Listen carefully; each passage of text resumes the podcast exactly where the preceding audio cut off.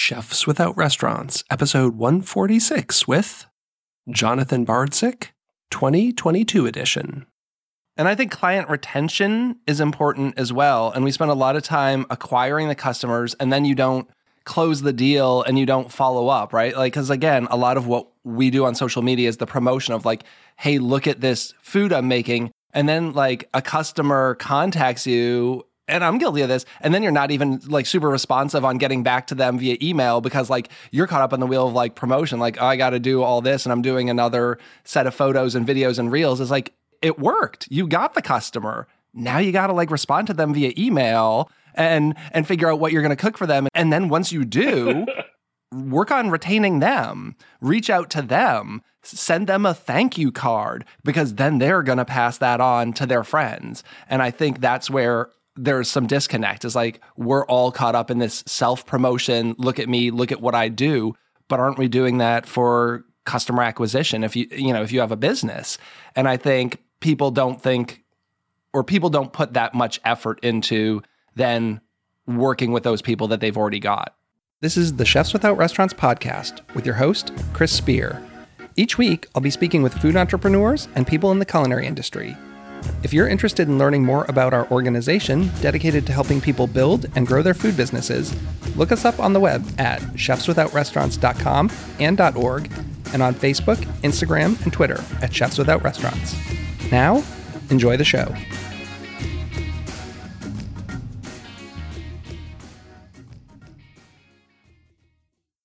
Welcome to the Chefs Without Restaurants podcast. I'm your host, Chris Spear. On the show, I have conversations with culinary entrepreneurs and people in the food and beverage industry who took a different route.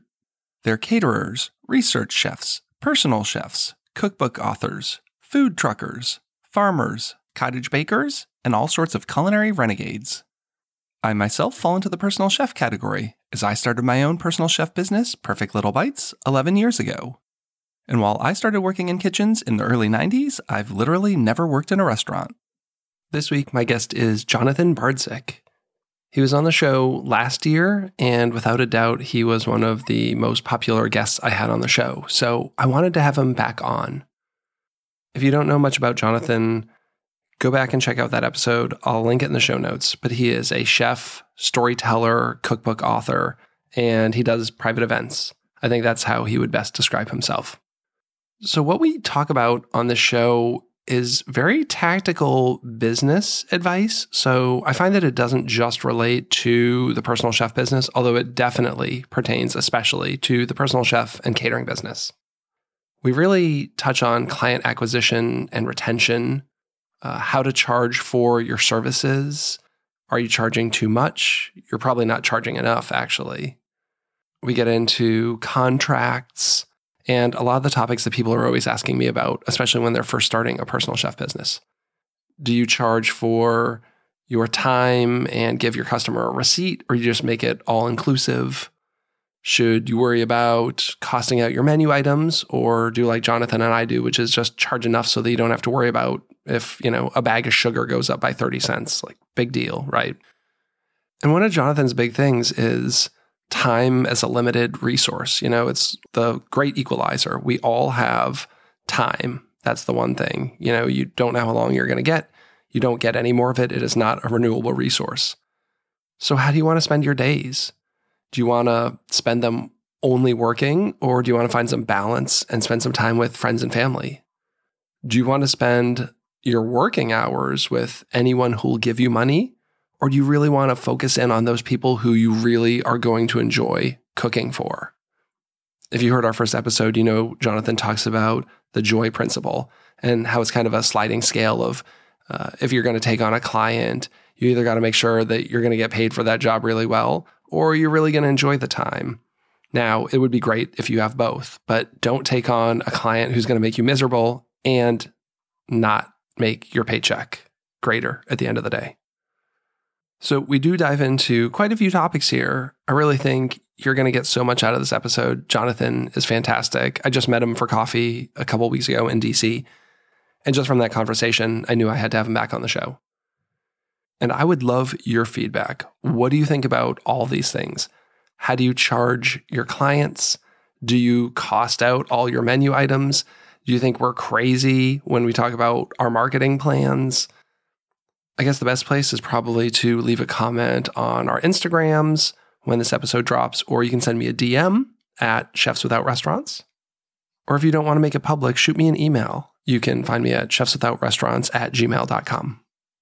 And I'd like to take just another moment to remind you that I have an email list. If you want to subscribe, that would be great. I don't send out more than one a week. It's usually a list of things going on in the food world that I think are interesting, a list of kind of gear and food items that I'm digging. I'll share some recipes, and it'll definitely have this week's latest episode. So if you're not following me everywhere and don't know that it's come out, which you should be, you'll get your reminder. Thanks so much for taking the time to listen to me and this episode. I really appreciate it. I'm amazed at how many people have been listening to the show. So, this episode will be coming right up after a word from this week's sponsor. Over the past 27 years, the world of the personal chef has grown in importance to fulfill the dining needs of consumers. While the pandemic certainly upended the restaurant experience, it provided an avenue for personal chefs to close that dining gap. Central to all of that is the United States Personal Chef Association. Representing nearly a thousand chefs around the US and Canada, and even Italy, USPCA provides a strategic backbone for those chefs that includes liability insurance, training, communications, certification, and more. It's a reassurance to consumers that the chef coming into their home is prepared to offer them an experience along with their meal. One of the big upcoming events for the USPCA is their annual conference scheduled for July 7th through 10th at the Hyatt Regency in Sarasota, Florida. Featuring a host of speakers and classes, the conference allows chefs to hone their skills and network with like minded business people, and is open to all chefs in the industry.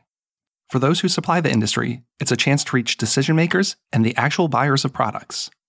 This will be the first time back following the COVID lockdowns, and the chefs are anxious to connect. And right now, Chefs Without Restaurants listeners can use promo code CWR50 to save $50 on registration.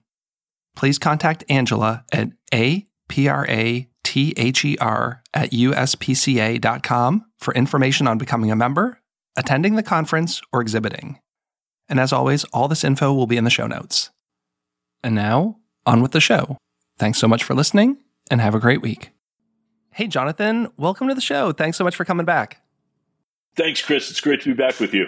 I'm looking forward to doing round two. You know, I think our first talk was so great. I took so much personally out of it. It really made me think about how I wanted to run my business, especially when it comes to working with clients, maybe who are a little more challenging and just kind of doing the jobs that I, you know, really feel excited for, but also charging what I'm worth. And I got a lot of feedback from people saying how much they enjoyed that and that they actually wanted to have you back on the show. Thank you. I'm excited about that because I get so much value from the people that you speak to. So I'm thrilled to be contributing a little bit back to that you and I met up a couple weeks ago in DC, had some coffee. It was really great. We continued our conversations. And I thought it would be a good idea to have you back on the show to maybe do round two and talk about, you know, what's changed in the year since we last talked and kind of where are you at right now? Why don't you start by giving everyone like a three minute brief bio if they don't know who you are and haven't listened to the original episode? I'm I'm a storyteller, cook, and author. Is how I describe myself. I get started uh, 11 years ago now, doing weekly live cooking demonstrations at DC's historic Eastern Market, and that grew to 10 different markets in the area. Some private chefing, more uh, sort of interactive teaching experiences. Uh, three cookbooks, and ultimately last year launched an eight episode TV series. That'll keep you busy. Yeah, the last two years were a thing. I, I definitely would love to talk a little bit about that and and where that's left me. Well, where do you want to start? I'll let you just kind of jump in. I don't have a heavy agenda today since we covered so much the first time. And again, you and I talked, so I, I kind of know where this is going, but where do you want to kick this off? You know, I would love to talk about taking some time and, and making choices for yourself as you run your business. And and I am thinking, I just saw your email pop up the other day about the interview you did where this cookbook author decided to jump off of social media. And I, I just felt my soul lift. You know, that, that idea of that freedom that seemed so impossible was amazing. Yeah, you know, I when I was trying to coordinate this uh, discussion with you today, you know, I sent you a DM or so on Instagram. I think I sent you a text. It took you a couple days. I'm fine with that, but realizing that like not everyone's going to be on your timetable. This person probably has something going on, and I think these days we all feel like a DM comes in, we need to respond to it. A text comes in, we need to respond to it. And I personally am trying to be better about shutting off notifications, kind of getting into the zone. I recently read uh, Cal Newport's Deep Work. You and I talked about that. Uh, and that's something that I really loved, like kind yeah. of finding that time to do the big important things instead of just kind of frittering away, you know, two hours scrolling social media, that two hours is going to be better spent for me really digging in and doing, you know, whether it be the newsletter, a new blog post, developing a recipe, or just reaching out to clients, something that I know is going to really help move the needle for my business. You know, I, I feel like our our phones and our technology have taken over. Back in, in February, I decided to do a two week retreat.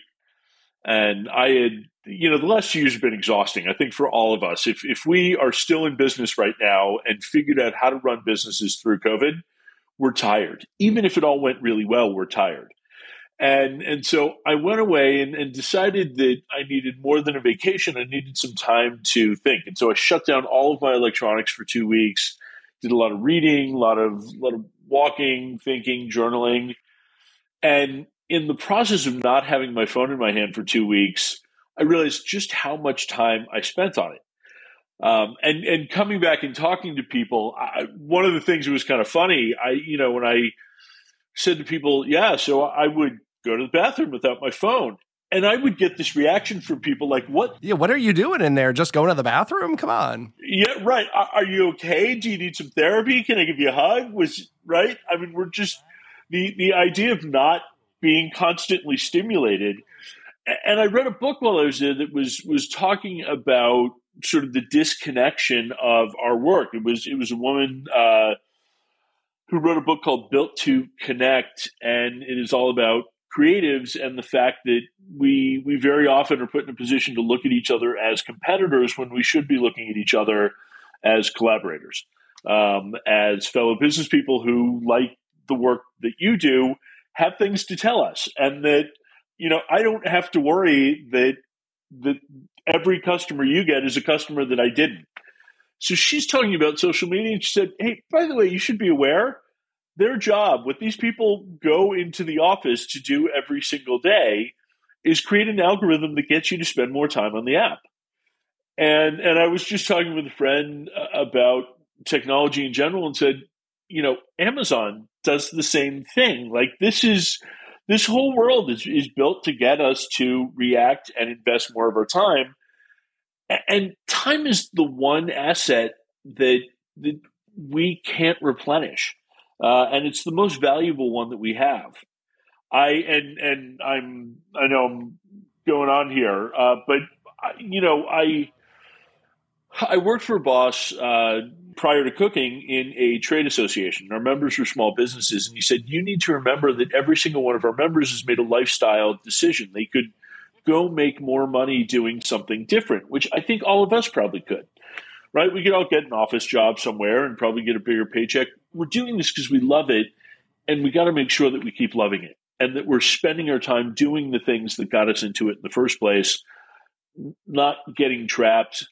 Uh, you know, I realize I, I don't want to be a reel or a TikTok video creator. I want to, if I want to talk to people about food, I want five minutes to share some real technique or some insight about an ingredient. I, I don't want, you know, the three second swipe the asparagus in front of the screen and I've changed my clothes. So, how, you know, at some point you got to make that tough decision as, as the cookbook author you interviewed did to say no. And, you know, I think everyone can find a platform that works for them and a medium that works for them. And this stuff is cyclical. Like I'll I'll just briefly talk about, you know, film and video. Like everyone had cameras way back in the day and they took photos. And then like in the 80s, the video camera came and I remember my dad got one and everything was a home video and we had no photos for a number of years.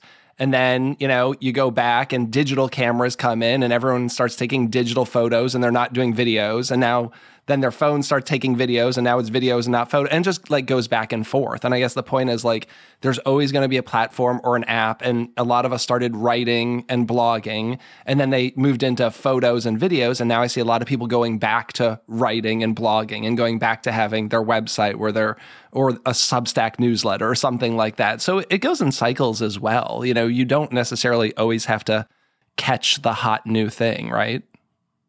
I always think about Warren Buffett who was asked about you know investing in technology, investing in, in Nasdaq stocks and businesses, and he just said, "I don't understand them." And so I'm not, you know, I, am going to be a multi-billionaire. I'll be one of the richest men in the world, but I'm going to do what I know, and I'm going to stick to what I know. And I, you know, anytime that I, I talk to my dad about whether I am spending my time doing the right thing with my life, he often quotes Warren Buffett and says, when this guy goes and talks to business schools and talks to the students there, and they say, So, what career should I go into to make money? He always tells them, You should do what you love, and the money will come with it. And I know all of us have had to face that at some point. And I used to give that advice a lot before I had to take it. It is much easier advice to give to other people than it is to have to really face up to yourself. But it's true. I, I, think at the and and it's true even if you look at how you structure your business. Podcasting and blogging you love and you should do it. I, I love writing and I, I love communicating.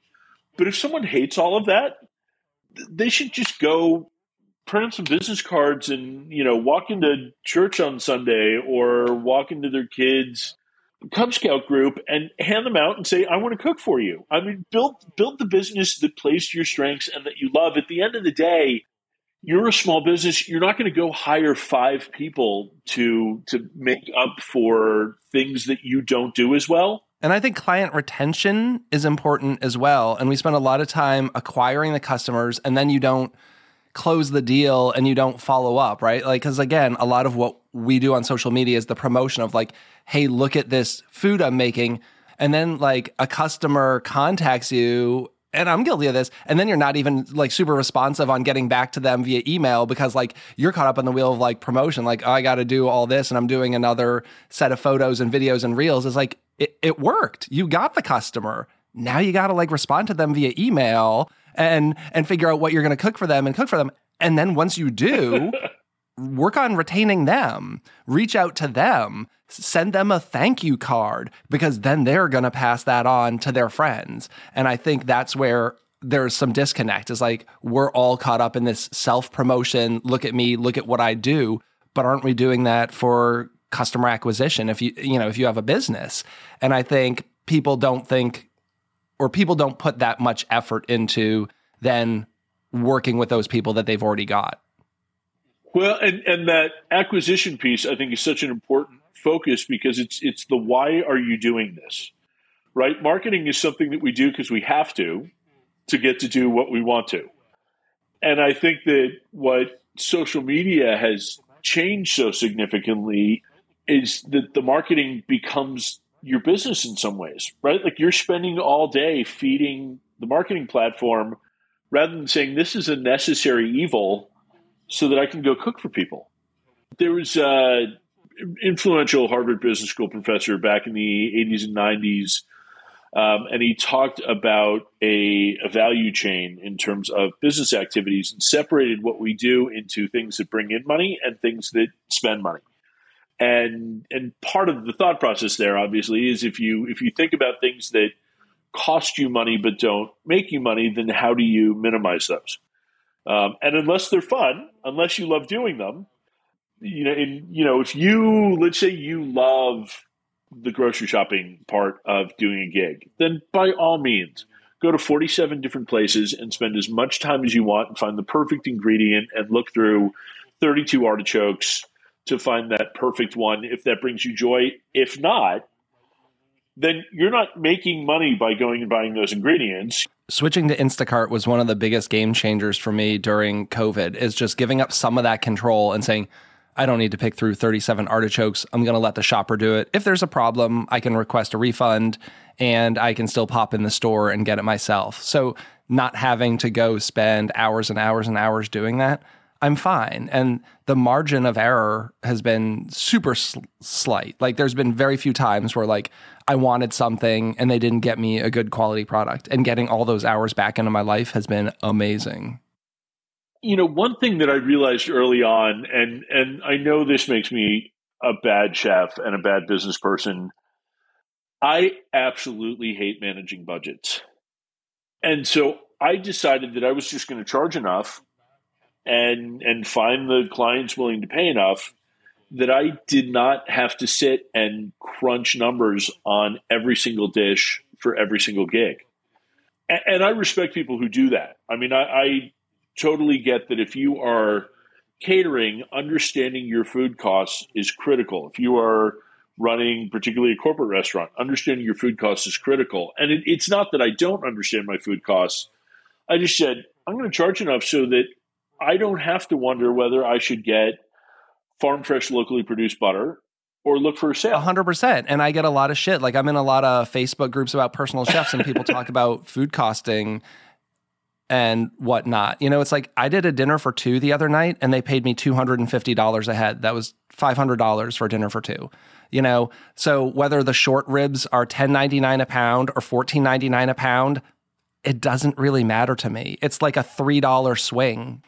Again, that's the the realm I play in as well. I'm not nickel and diming it. Now, I've worked for corporate food service where it came down to a perpet, you know, 3 cents a plate was would blow your budget annually that's not the realm I'm in. I know there are some chefs who run it a little tighter, but like if you manage your proteins and your high dollar items, everything else falls in place. What's your center of the plate? How much is the salmon? How much is the filet? How much is, are the short ribs? Oh, I'm getting a cheese that's like $15 a pound. Everything else, like, oh, sugar went up 30 cents a bag. Big deal. Like it, it doesn't matter. Like I don't need to change the costing on this. I'm still going to be charging 1 to 200 to 250 a person.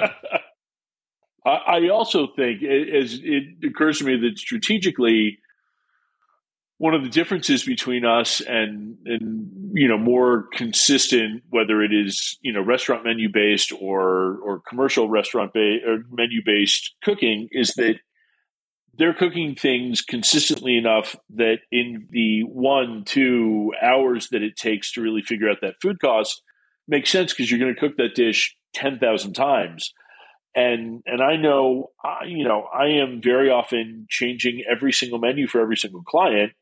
So investing those hours just doesn't pay off on a client by client basis.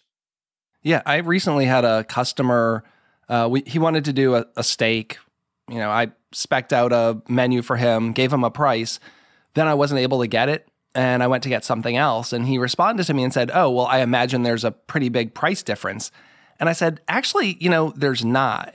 I, you know, I didn't know if he was like beating around the bush that he wanted me to adjust the price. And I said, like, the reality is, is like you're also having a person at the dinner who's a vegetarian and it's the same. So like the person who's getting the tempeh, I'm charging $100. The person who's getting the steak, I'm charging $100. So like even if we don't go with this cut of steak and I go to a different cut, it might be $4 a pound less. But again, at an eight ounce portion, you're talking about two dollars a head. So I mean, if you want me to adjust it from a hundred to ninety eight dollars a person, I can do that. But he was he, he was totally cool with it and you know understood.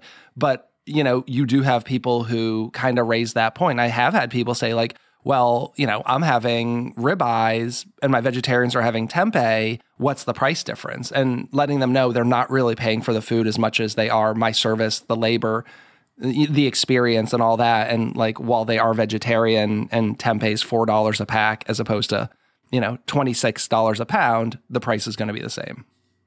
It's funny. I grew up in a, a family garden center landscape business, and the the sort of conventional wisdom thirty years ago was from the landscape side was that nobody likes to pay for labor, and so you would charge three times the retail cost of the plant material and and you know and the hardscape materials and everything else. And so that was how you you got people comfortable with paying for the job.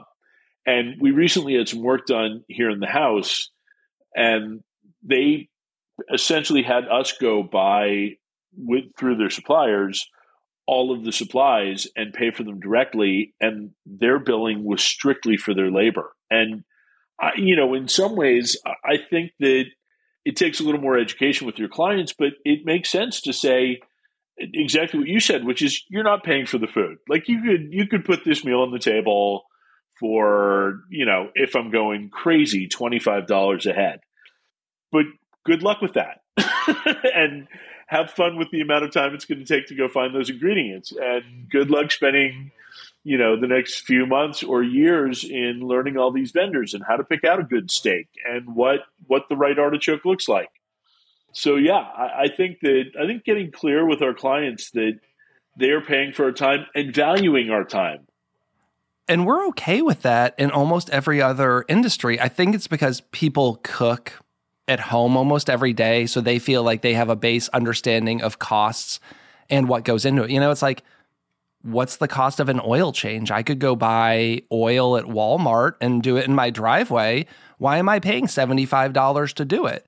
Uh, you know, but I do it and I'm okay with it because I don't have the knowledge. And I think with food, people are like, oh, well, I cook breakfast, lunch, and dinner every day. And like, I know how to cook and I know what food costs. So, like, why is this costing so much? We had a guy come, my fridge is broken at home. It has the water thing. We had a guy come out, he looked at it he charged me $150 and then told me he literally can't find the part and can't fix it. And I still had to pay the labor on it. You know, like it is what it is, right? Like, yeah, I wish there was something else, but you know, it's not his fault. The part's not available. The guy came out. It's still an hour out of his day where he's not making money if I don't pay him. So we paid. Like, that's just the way it is. But with food it's it's so different and i think it's because people have some base understanding and they think they can do it but it's like if you can do it just why don't you do it but i see a lot of chefs who talk again in these forums and they're charging i, I don't agree with this they're giving customers the receipts and just getting a reimburse for the food and then they're charging for labor like I don't necessarily want people to see what I'm spending on food. Not that I'm hiding anything, but again, that gives them some wiggle room to say, like, wow, you only spent basically $15 a head on food. Why is this going to be $3,000? You know, I think that does, like, I'm charging for my creativity. It's like, oh, you think you can make that? Good luck.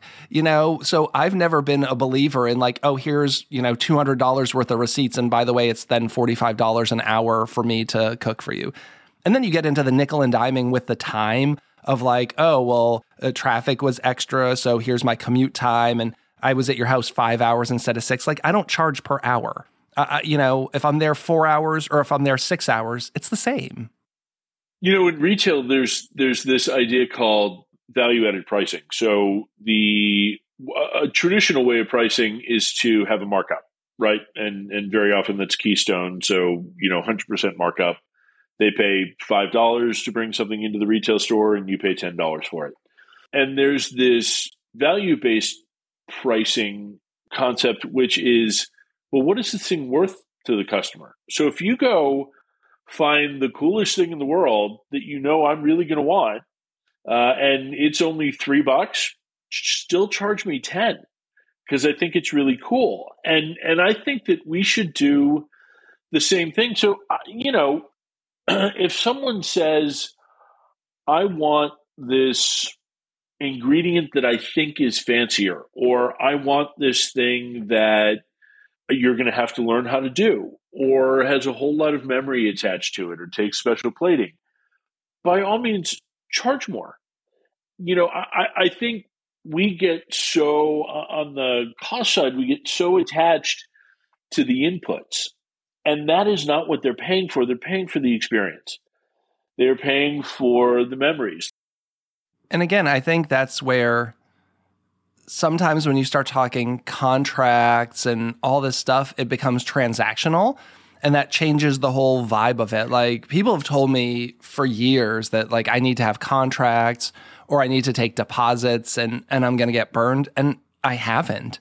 You know, because I think once we get into this like here's this contract of what you owe me and here's what I'm going to do for you and this is what I need, it, it just becomes more I mean, I don't want to say it becomes more of a business because I have a business, but it, you lose some of that connectedness, that relationship where it's all about like, I'm only doing this for you for the money, right? And I am. I mean, I'm going to work for the money, but also I enjoy it. You know, I've, have become friends with a number of my customers. It's not uncommon for, you know, me to then go out and, and meet up with them and have a drink or something after the fact. Like you get to know these people.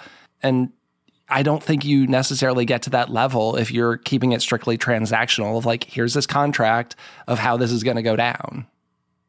You know, I, I feel like contracts are they're they're a little bit like legislation. They are the communication form of last resort. You know, when I get into conversations being in DC uh, about legislation and how it's ineffective and it misses this and it misses that, I say, of course it does. The, it is the least effective way to accomplish anything. It is like using a sledgehammer for brain surgery. But you get to it because no other solution seems to have worked. And and I feel the same thing with contracts. When I sent the contract for my TV show, um, the, the contract between me and my co-producer over to my lawyer, it was three pages. And he said, I don't think you understand. TV show contracts are hundreds of pages long. This is amazing. And it was amazing because my co producer and I sat down in the room and we had a conversation and we talked about what was meaningful to us. And we talked about which dollars mattered at the end of the day. And then we put that on paper and shook hands and you know i mean this document was sort of a if everything goes to hell we should we should have something on paper just in case but i totally agree. You know I think that the the goal for all of us is to communicate clearly with our clients so that no one is getting inadvertently screwed and that you're you know that everything i mean how many how many times do you get into a gig with a client and realize that you have made assumptions and they have made different ones. And and it's just because we do this for a living and they don't. Um, and so, I mean, I never ask anyone to sign anything, but I have sort of some basic terms and explanations when I send over a final menu, and it says things like, you are responsible for you and your guests' dietary restrictions and preferences. And if you would like to, I am happy to give you a full list of ingredients that are involved. But, you know, this is please don't make any assumptions that that something is safe for you and your guests if you haven't asked them about it and you haven't talked to me about it. And that doesn't need to be three paragraphs in legalese. But that's just that's also you know, you said retain your clients. To me, that's just good client retention. Like I, I want my client to be really happy at the end of an experience, and so uh, you know, the more I talk to them, the fewer gray areas going into it, the more likely I'm going to succeed with that, and that they're going to be thrilled. And having a contract for a business transaction is different than I think a personal dinner. Like I have contracts for sponsorship for my podcast because again, I'm dealing with a big company. They're probably going to require it anyway. And just to kind of spell out how that works that, like, yes, this is what I'm going to do for you. This is how much you're going to pay me. And here's some of the basics. Like, just because you're a sponsor of my podcast doesn't mean that I have to edit my content for you. I can still say what I want on my show. Uh, you can choose to not be a sponsor anymore, but you know, things like that of that nature. But as far as like with customers, yeah, as long as I know what you want from me and I tell you what I'm going to give you, you know, I've never had a problem. And I've been doing this for 11 years. Well, I want to kind of go back a little bit to this taking a break that you did. From a business standpoint, I guess I'll start like, were you scared like that you're taking this time and you're not going to be either actually going out and doing your business or spending tons of time working on it? Was it was it tough for you to take that break? Terrifying. Yeah, absolutely. It is. And, you know, to, to uh, not bury the lead here, I just came back from taking a second one. Uh, so that's two weeks off in February and two and a half more weeks off here in, in late April. And I've, I've learned a lot in the process. You know, I, over the last two years, when COVID hit, I jumped hard into social media. I was doing live video six times a week, including two full hour long cooking demonstrations. I built an entirely virtual business. um, starting with doing virtual cook alongs for private and corporate clients. So I would develop menus, send them lists of ingredients and recipes two weeks ahead of time. We would cook together over two to three hours. Um, it was a three person operation, and then started doing custom video work for clients. So had to learn how to write scripts and shot lists and all that kind of good stuff, buy equipment. And by you know August of 2020, I was really worn out and decided to take a two week break. And a major client walked in, and I, you know, I, I started joking by the middle of 2021. Welcome to my TED talk on how to build your business by scheduling vacations that you never get to take.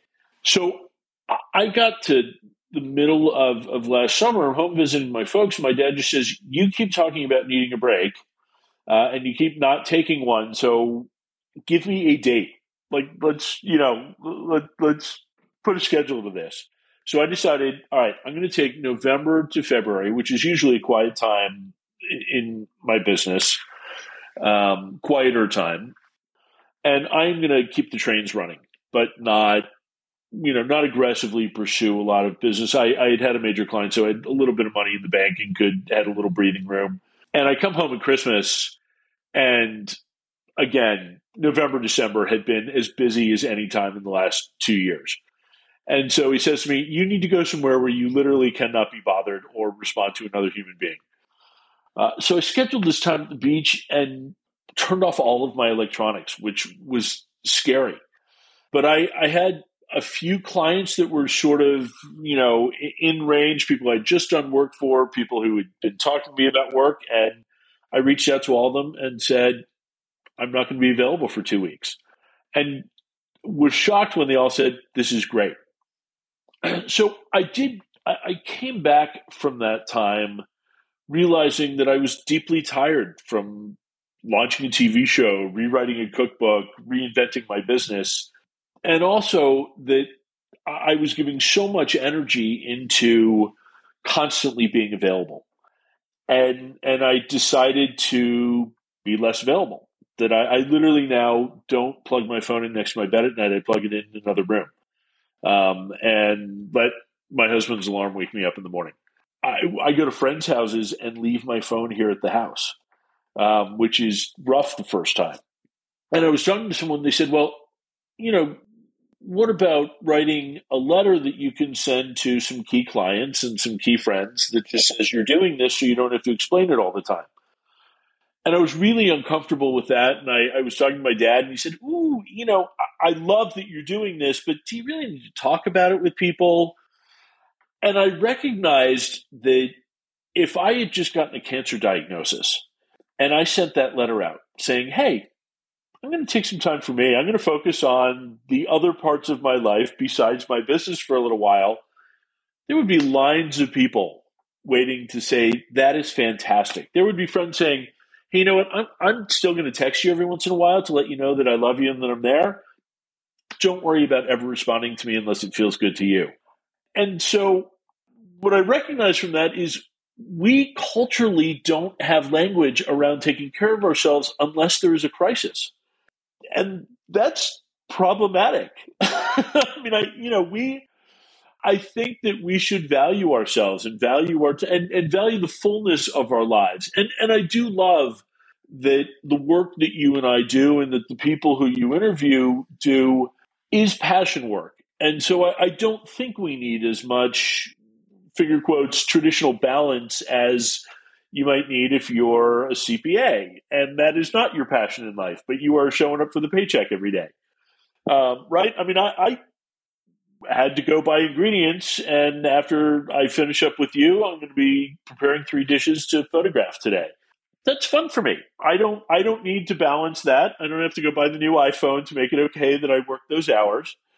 But there, there are parts of my life that aren't my uh, aren't this passion and aren't this career and and I want to give more time to those. And and ultimately at the end of the day, that is the one asset that is not renewable. I, I know being in small business, it often feels like money is the big asset that's not renewable.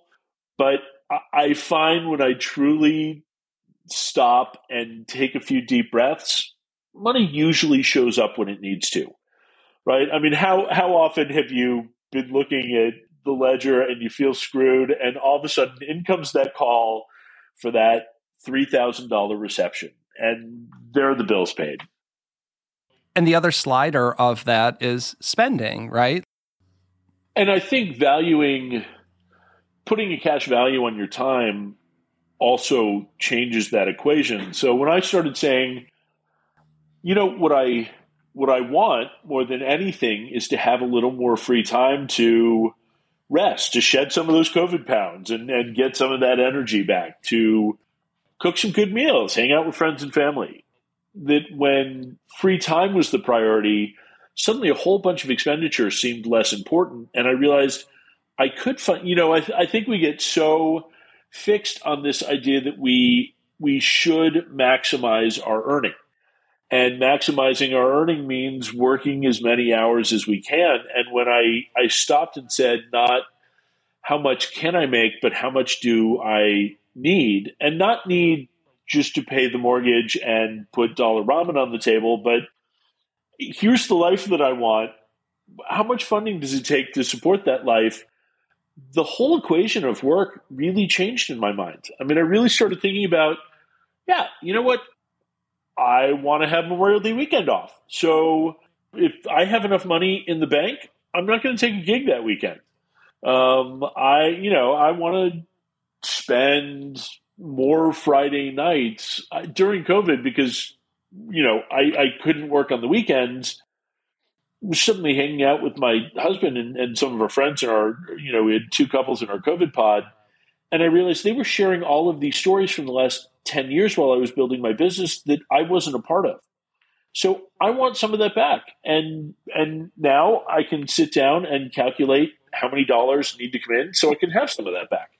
You know, one of the tough realities about money is that it is scary and it, it feels it feels like a scarcity.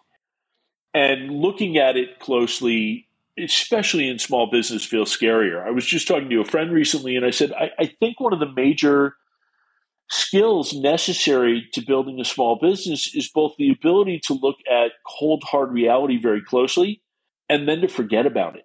I mean, there are there are definitely days, particularly while you're building your business, but eh, they're going to pop up five years in and ten years in, where you need to ignore the fact that none of the dollars make sense and none of the time makes sense and you don't know where your next clients are coming from and you just have to kind of get up in the morning and go ha, I'm I'm gonna you know i'm not seeing any of this and go about your life and it 99% of the time it's going to work out and so i think learning that skill set has made it harder to come back and say you know i'm just going to look at a budget and at the end of the day if i have a good budget in front of me i know hey I can't afford to go out to dinner, but if I want to take tonight off, I just take tonight off by cooking a really good meal at home.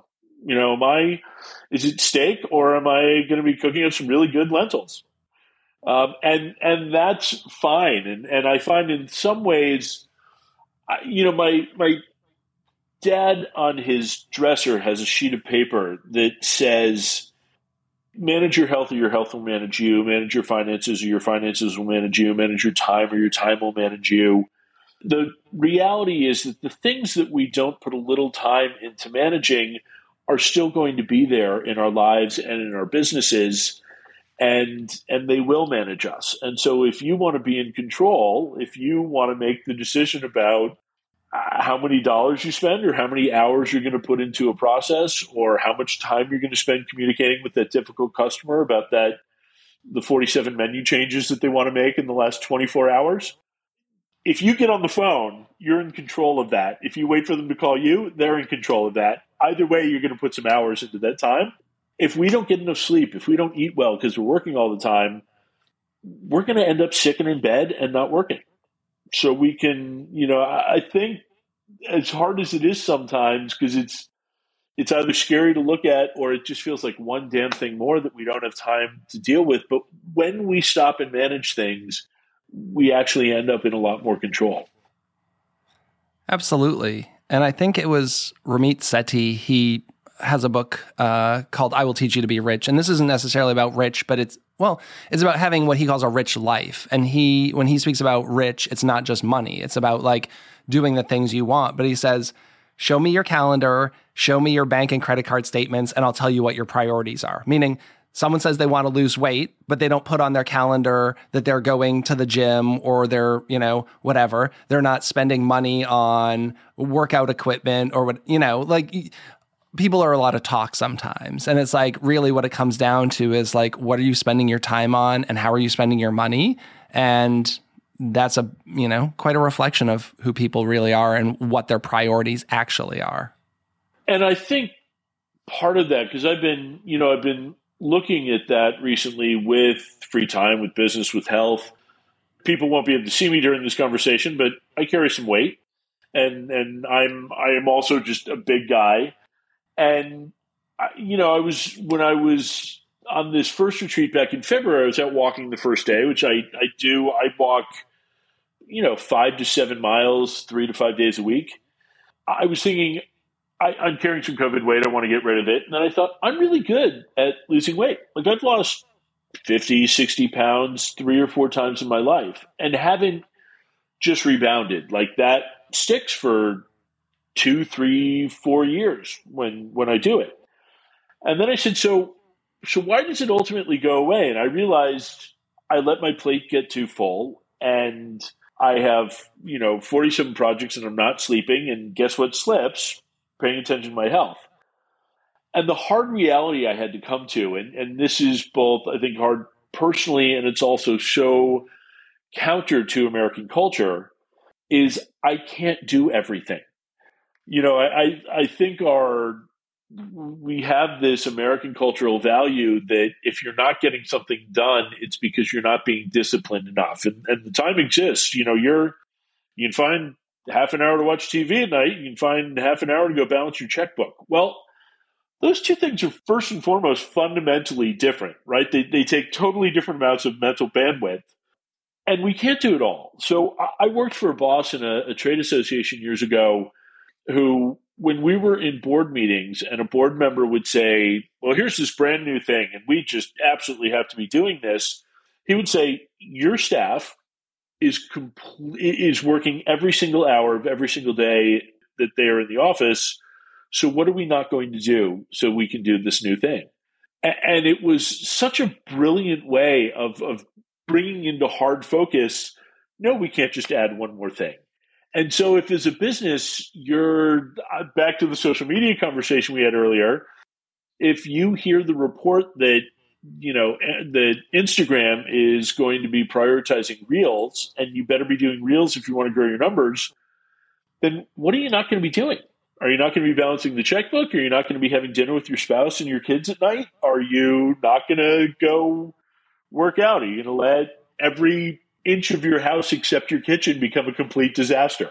Again, there's only a set amount of hours in the day uh, having a business, the amount of emails and messages I get from people all the time, and everyone just wants to hop on a call. Right.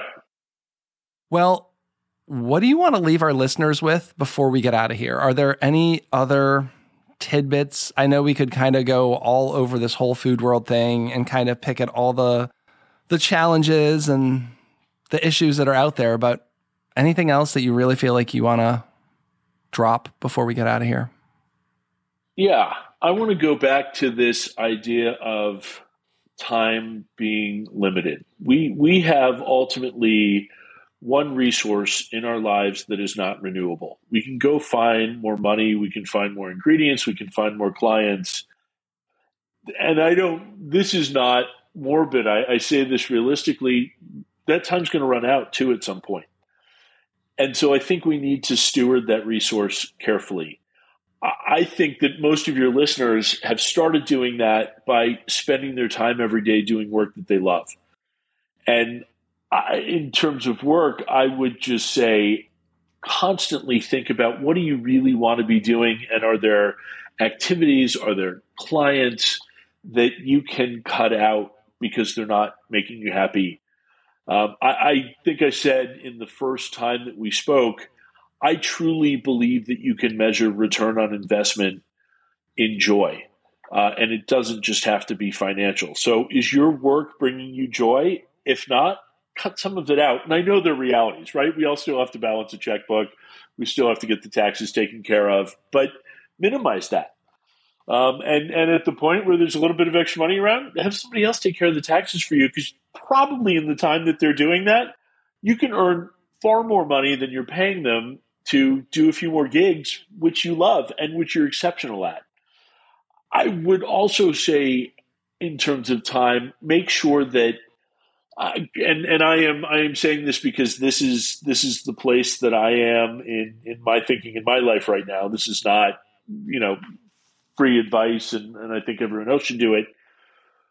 Make sure that we're focusing on the parts of our life that aren't just our career, and if career is all that matters to you right now, focus on the parts of your life that aren't your career so that you can show up better on a daily basis to cook, to bring exceptional experiences, whether that is great joy or great food or both of those to your clients. If if you can't show up to do that work, they're not going to have that experience. So I mean, I'm going to say this, and, and I, I mean this because I hope that the rest of the world gives it to me. I want to give everyone permission to stop and say it, it is okay and you are worth it and you deserve to take care of yourself. Um, and, and we don't have to keep working because we don't think that we've earned it.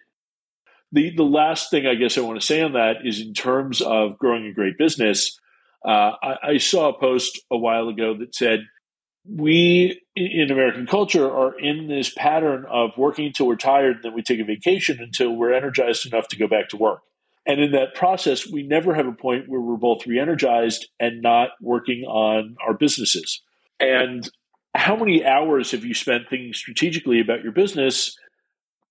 But how many hours have we spent thinking strategically about our lives?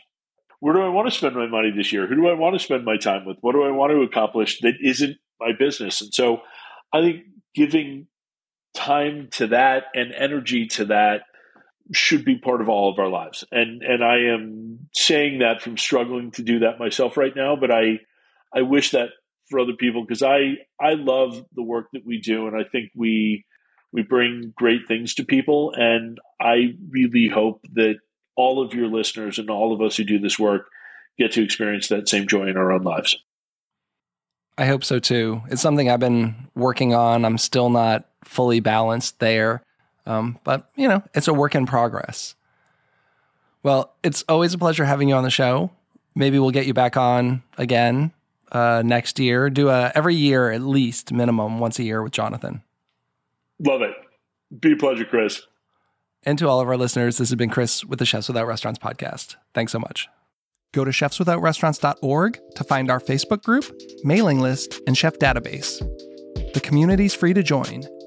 You'll get gig opportunities, advice on building and growing your business, and you'll never miss an episode of our podcast. Have a great week.